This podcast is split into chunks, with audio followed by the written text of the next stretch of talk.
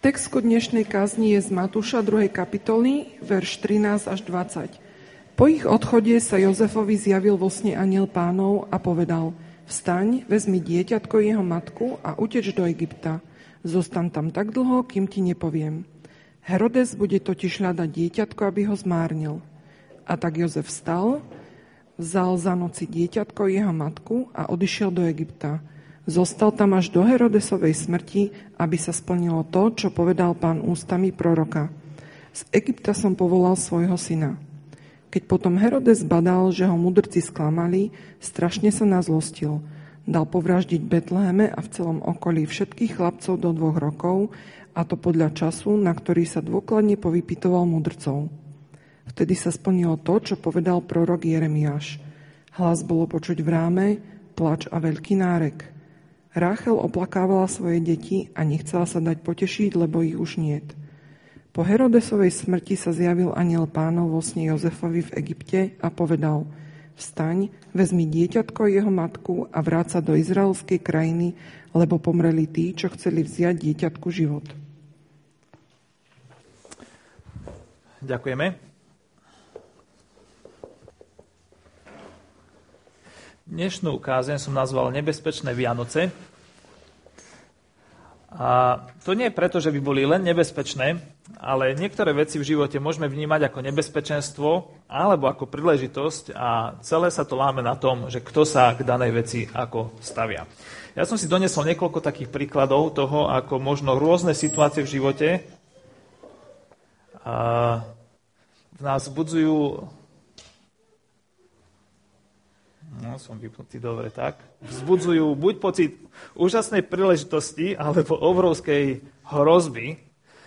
A napríklad pre mňa Vianočné obdobie znamená začiatok zimy a teda predstava, že bude šanca sa postaviť na lyže a na dobrý kopec, ale keď sa tam snažím postaviť s mojou manželkou, tak ona zažíva veľmi opačné pocity. Na druhej strane, keď prichádza leto, tak ona zažíva, a budeme sa kúpať a ja zažívam pocit, že tak toto naozaj nemusím. Niekto možno rád nejaké iné veci, iné záľuby má, ktoré vníma ako príležitosť a pre niekoho iného je to hrozba.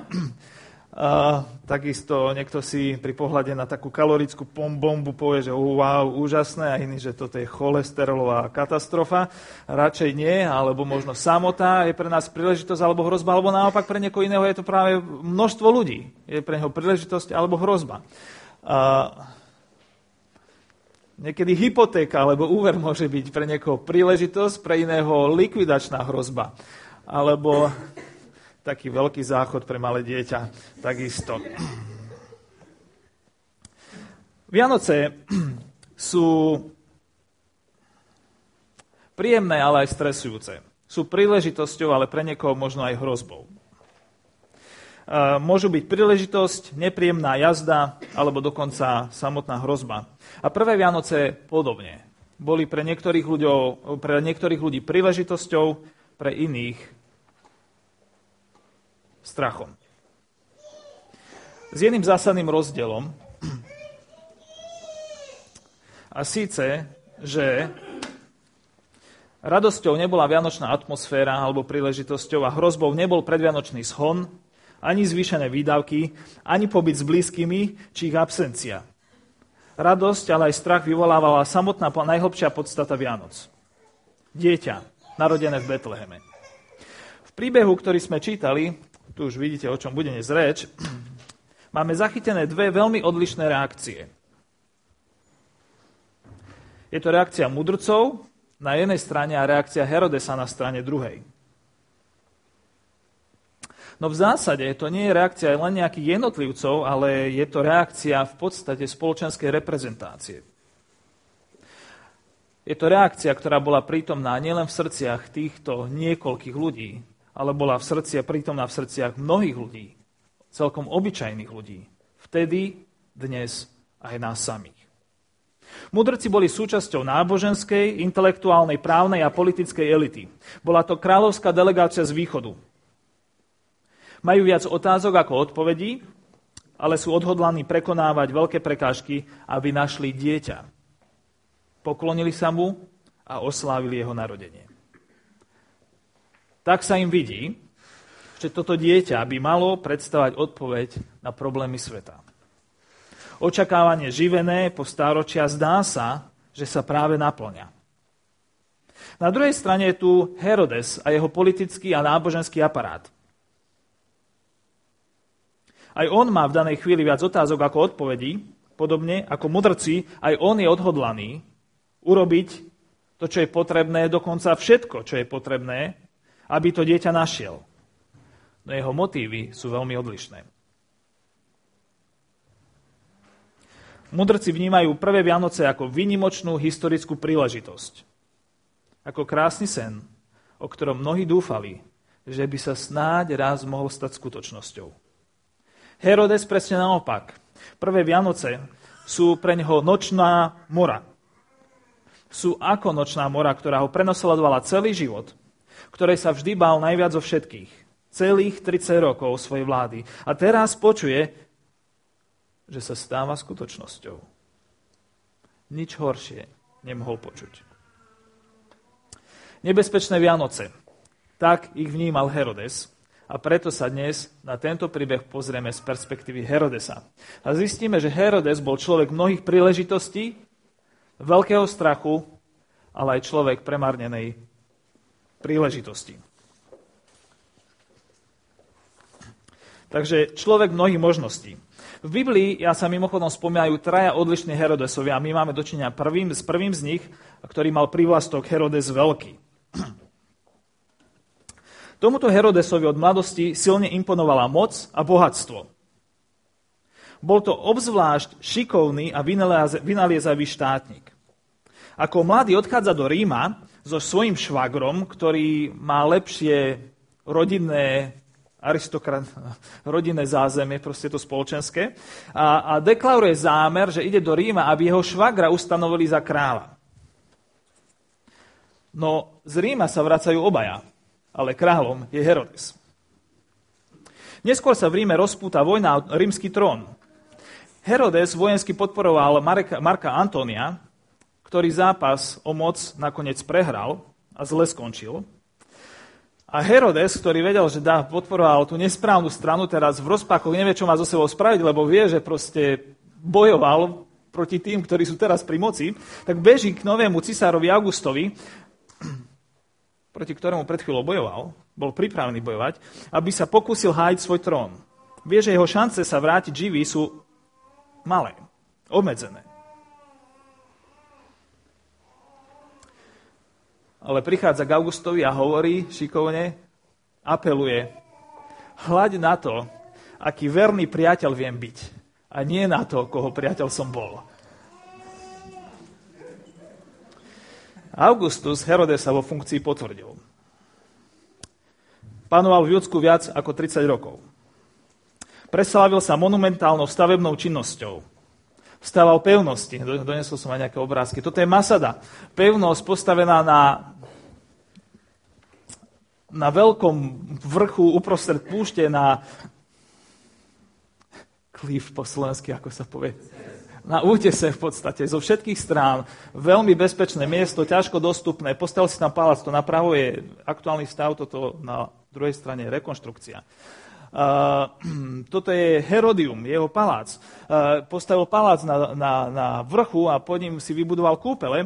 Čo je však na tomto zaujímavé je, že on nepostavil len zvláštny palác, on postavil celý vrch.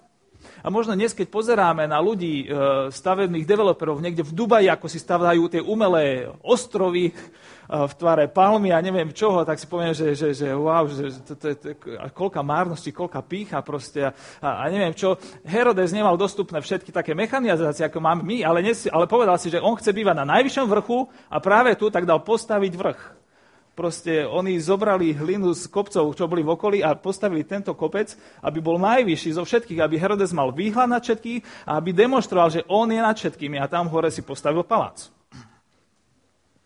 Napokon postavil aj najväčšiu náboženskú stavbu daných čias.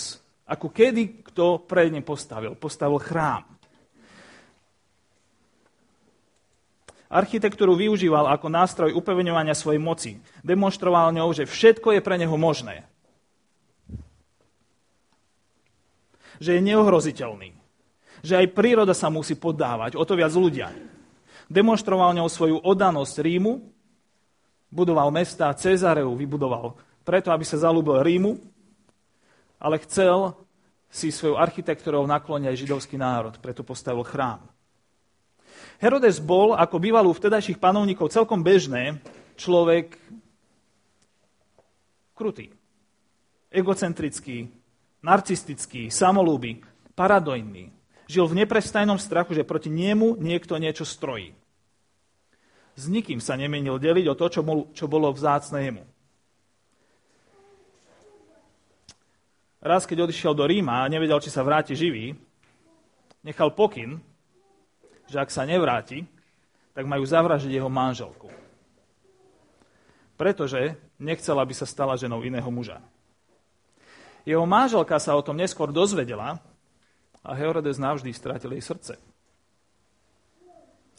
Neváhal využiť akékoľvek potrebné násilie. Ak mal pocit, že ho niekto ohrozuje, postaral sa o jeho odstránenie. Nechal povraždiť mnohých členov židovského Sanhedridu, to bola židovská rada. Nechal zavražiť svojho švagra, najbližšieho spolupracovníka či priateľa, ak sa vôbec o priateľstvách pri takomto človeku dá hovoriť dal zavraždiť niekoľkých svojich synov, lebo sa dopočul, že možno kujú sprisahanie proti nemu. Napokon zabil aj svoju manželku, ktorú zdá sa miloval. Kto si mu povedal, že ho počas jeho neprítomnosti podviedla? A z jej smrti sa nikdy celkom nezotavil. Bol to muž velikánskych možností, velikánskych ambícií a veľkých úspechov, ale aj obrovského ega, neprestajného strachu a pochybnosti. Bol to muž bez zábran. Doslova. Celý život všetkými dostupnými prostriedkami bojoval o svoje postavenie napriek tomu, že si ním nikdy nemohol byť istý. Tak tu máme človeka mnohých možností, ale je to aj človek veľkého strachu. Teraz na sklonku jeho pôsobenia pred ním stojí delegácia z východu a mu hovorí, že to, čo sa najviac bál, sa údajne naplňa. Kde je ten nový král židovský? Nový král židovský? Nový král židovský? Ja som král židovský. Aký nový král židovský? Čítali sme, že keď to král Herodes počul, predesil sa alebo znervoznel a s ním celý Jeruzalem. S ním celý Jeruzalem. On sa bál, ale celé okolie spolu s ním. To znamená, že tento strach bol na Herodesovi úplne zjavný, celému jeho okoliu. Toto nebolo tak, že, že oj, zlakol som sa, kto tu na mňa pozerá spoza rohu. To bol strach, o ktorom sa dozvedeli všetci, lebo bol obrovský, to bol strach s veľkým S. Herodes mal pocit, že toto je koniec, to, to, toto je najhorší možný scenár, to, toto je úplný problém. A ľudia v jeho okolí to vedeli. A s ním sa bal celý Jeruzalém. To znamená, že, že ľudia nevedeli, čo sa stane, lebo videli, že Herodes proste je fakt vydesený. Je to úplne zle.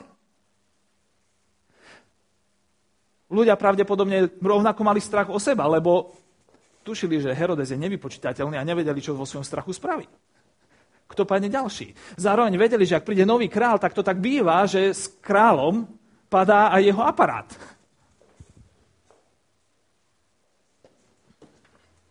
bojí sa Herodes aj celý Jeruzalem.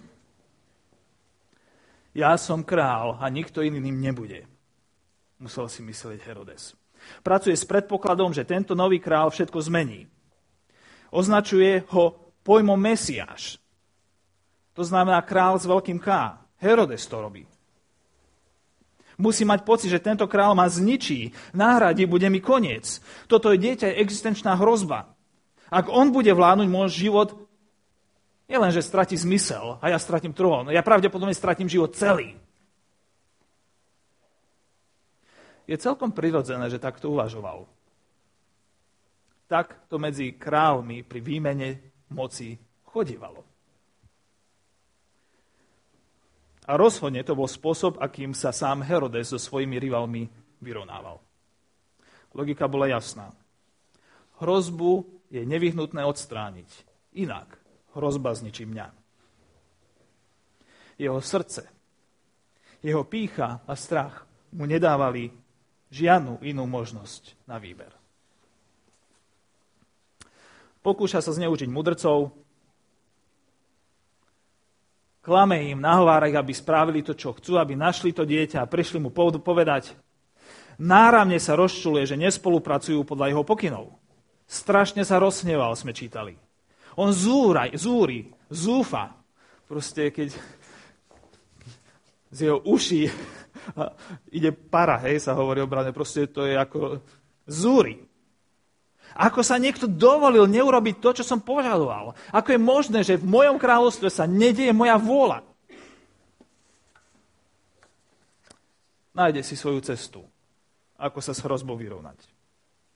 Vyvraždí všetkých malých chlapcov v oblasti, len aby si postrážil svoje záujmy, svoju pozíciu, svoj život. Betlehem plače, Herodes nie. Ten sa bojí. A možno sa začína tešiť. Domnieva sa, že situáciu pravdepodobne úspešne zvládol. Ale je to naozaj tak? S dotyčným novým kráľom sa nikdy nestretol. Ale o trón aj život tak či tak onedlho prišiel. Herodes zomiera, čítali sme. A zomiera opustený. Historik Jozefus hovorí, že pred smrťou dal Herodes príkaz pochytať významných mužov z celej krajiny a rozkázal, aby v deň jeho smrti boli povraždení. Viete prečo? Lebo chcel, aby v deň jeho smrti krajina plakala. A vedel, že za ním plakať nikto nebude. Herodes strátil srdce národa. Bol opustený. Nikto za ním nechcel plakať. On to vedel, mal to zrátané. A chcel, aby deň jeho smrti bol zapamätaný ako deň smútku, tak si povedal, musia zomrieť iní ľudia. Našťastie tento príkaz nebol nikdy vykonaný. Herodes bol človek veľkého strachu. Ale je to tiež človek premárnenej príležitosti. Na Herodesovi môžeme vidieť, čo človekom robí egocentrizmus. Neprestajné zameranie na seba. Keď má poskytnutý priestor a možnosti. Takmer nekonečné možnosti. Vidíme, že rozkladá jednotlivca emocionálne, morálne, sociálne, teda vzťahovo, psychicky. Jeho mysel prestala zdravo fungovať. Herodesovo telo sa rozložilo po jeho smrti, ale jeho osobnosť sa rozkladala desaťročia. Už dávno predtým, ako jeho telo skolabovalo. Postupne strácal to, na čom jeho srdcu záležalo, až nakoniec stratil aj to, prečo bol ochotný stratiť to všetko predtým. Jeho nočná mora sa stala skutočnosťou mal možnosť sa stretnúť s jedinou bytosťou, ktorá mohla uzdraviť jeho srdce. No neurobil to. Mal možnosť stretnúť jediného kráľa, ktorý sa zaujímal o jeho srdce viac ako o jeho trón. No neurobil to. Mal možnosť stretnúť toho, pred kým nikto a nikdy nemusí bojovať ani sa báť o svoju pozíciu a uznanie. No neurobil to. Mal možnosť stretnúť toho, ktorý otvára cestu k väčšnému trónu a k väčšnej vláde. K väčšnému bohatstvu a k väčšnému blahobytu. No neurobil to. Mal možnosť stretnúť toho, ktorý úprimne plače aj nad smrťou takého človeka, akým sa Herodes stal. No Herodes sa nedokázal nikomu takémuto otvoriť. Jeho strach a samolúba mysel mu to jednoducho nedovolili. Myslel si, že si tým zachráni život. No on ho stratil správne pochopil, že pred Mesiášom, tak ho nazval, sa bude musieť skloniť aj on. Ale vôbec neporozumel, že tento král prichádza, aby život dal, nie vzal. Aby život obohatil a nie ho obmedzil. Ako je to s nami? Vianoce nám pripomínajú, že k Ježišovi sa musíme postaviť nejako aj my. Dieťa sa narodilo. Ako? Necháme sa viesť strachom a samolubosťou, ako Herodes? Možno sa koncept pozitívnej Božej autority nezmestí ani do našej hlavy. Predstava, že by tu bol nejaký král, ktorý by chcel život dávať a nebrať. Lebo žiadnu pozitívnu autoritu sme možno vlastne nikdy nezažili. Vždy sme videli, ako korumpovaní ľudia s korumpovaným spôsobom zneužívajú svoju moc pre svoje vlastné sebecké záujmy. Možno máme strach aj my, že teda kresťanská idea Boha a pána nás o život oberie, omedzi, zničí nás. Ale čo, ak je to všetko presne naopak? Čo ak to, čo nás o život oberá, nie je Boh, Kristus, ale naša pícha, neprestajné zaoberanie sa sebou, strach, hnev, že veci nie sú v našich rukách tak, ako by sme chceli a nevyvíjajú sa vždy podľa našich predstav. Čo ak to, čo nás ničí, je neprestajný boj o svoje postavenie, tendencia vnímať ľudí ako nástroj na dosahovanie svojich cieľov a ochota prestupovať aj tie najpotrebnejšie a najzákladnejšie hranice.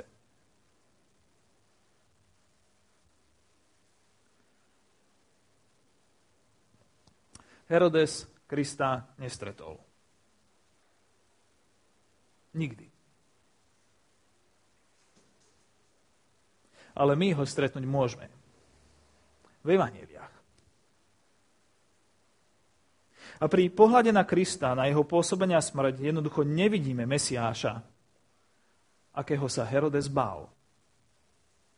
Jeho predstava bola jednoducho nesprávna. No aj dnes je veľmi, veľmi bežná. Je to jedna z najčastejších námietok voči kresťanstvu, ktoré ja osobne počujem predstava, že ak pustíme k moci Boha, nás to zničí. Herodes tomu uveril, no zomrel. Aj my sa môžeme pokúšať Ježiša Krista vytlačiť z nášho života, rovnako he, ako Herodes. Aj za cenu mnohých obetí. Môžeme sa o neho zaujímať nie preto, aby sme ho spoznali, ale preto, aby sme vedeli, ako najefektívnejšie proti nemu bojovať a zabraniť tomu, aby na, mal na náš život dosah. Opäť, veľmi bežný postup. Nie len Herodesov. Lenže realitu Krista nezmení nikto z nás. Otázka je, či realita Krista zmení nás. Ani Herodes Krista nezničil. On žije. Herodes sa stal len jednou z vedľajších a negatívnych postáv Ježišovho pokračujúceho príbehu.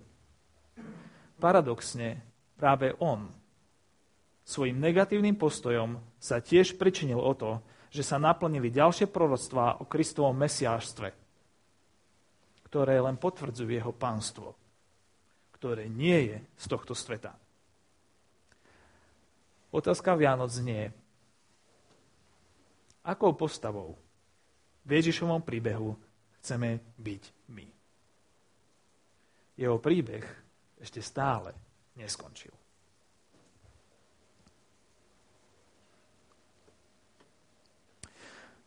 Môžeme sa na chvíľu stíšiť.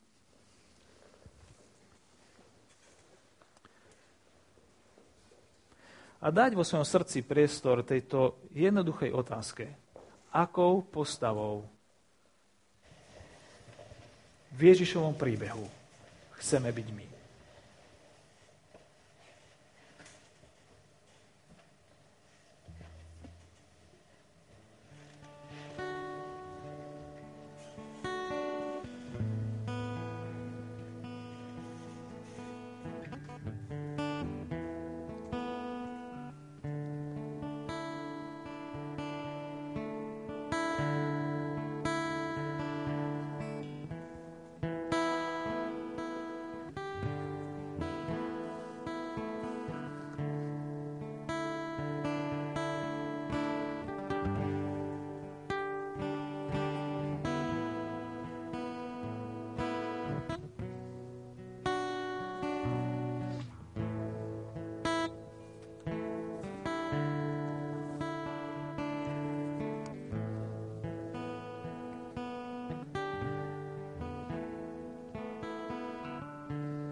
Chcem pozbudiť špeciálne tých z nás, ktorý sa predstaví Ježa Krista ako pána vesmíru a nášho vlastného života Boja.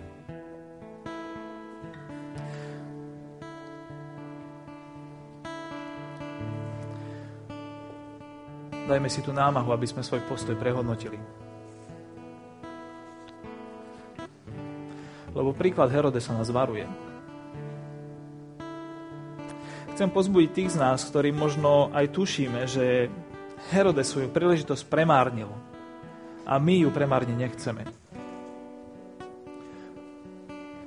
Poďme vo svojom srdci, vo svojom duchu za ním.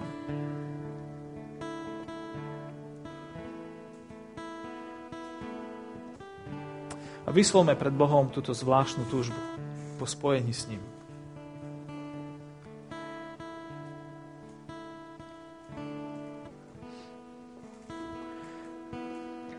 Pane Ježišu, ďakujeme Ti, že si sa narodil. Aby si priniesol vládu, ako svet nepoznal ani pre Tebou, ani po Tebe, lebo Ty si jediný a výnimočný. Pane, ďakujeme za to, že v Tebe môžeme nachádzať niekoho, kto život dáva a neberie. Prosíme o to, aby sa nám dával nájsť. Aby sme mohli žiť v spojení s Tebou. Aby Ty si sa mohol stať centrom našich životov a nie naše vlastné egá. Pane, aby naša rola raz mohla vyzerať oveľa lepšie ako tá Herodesová.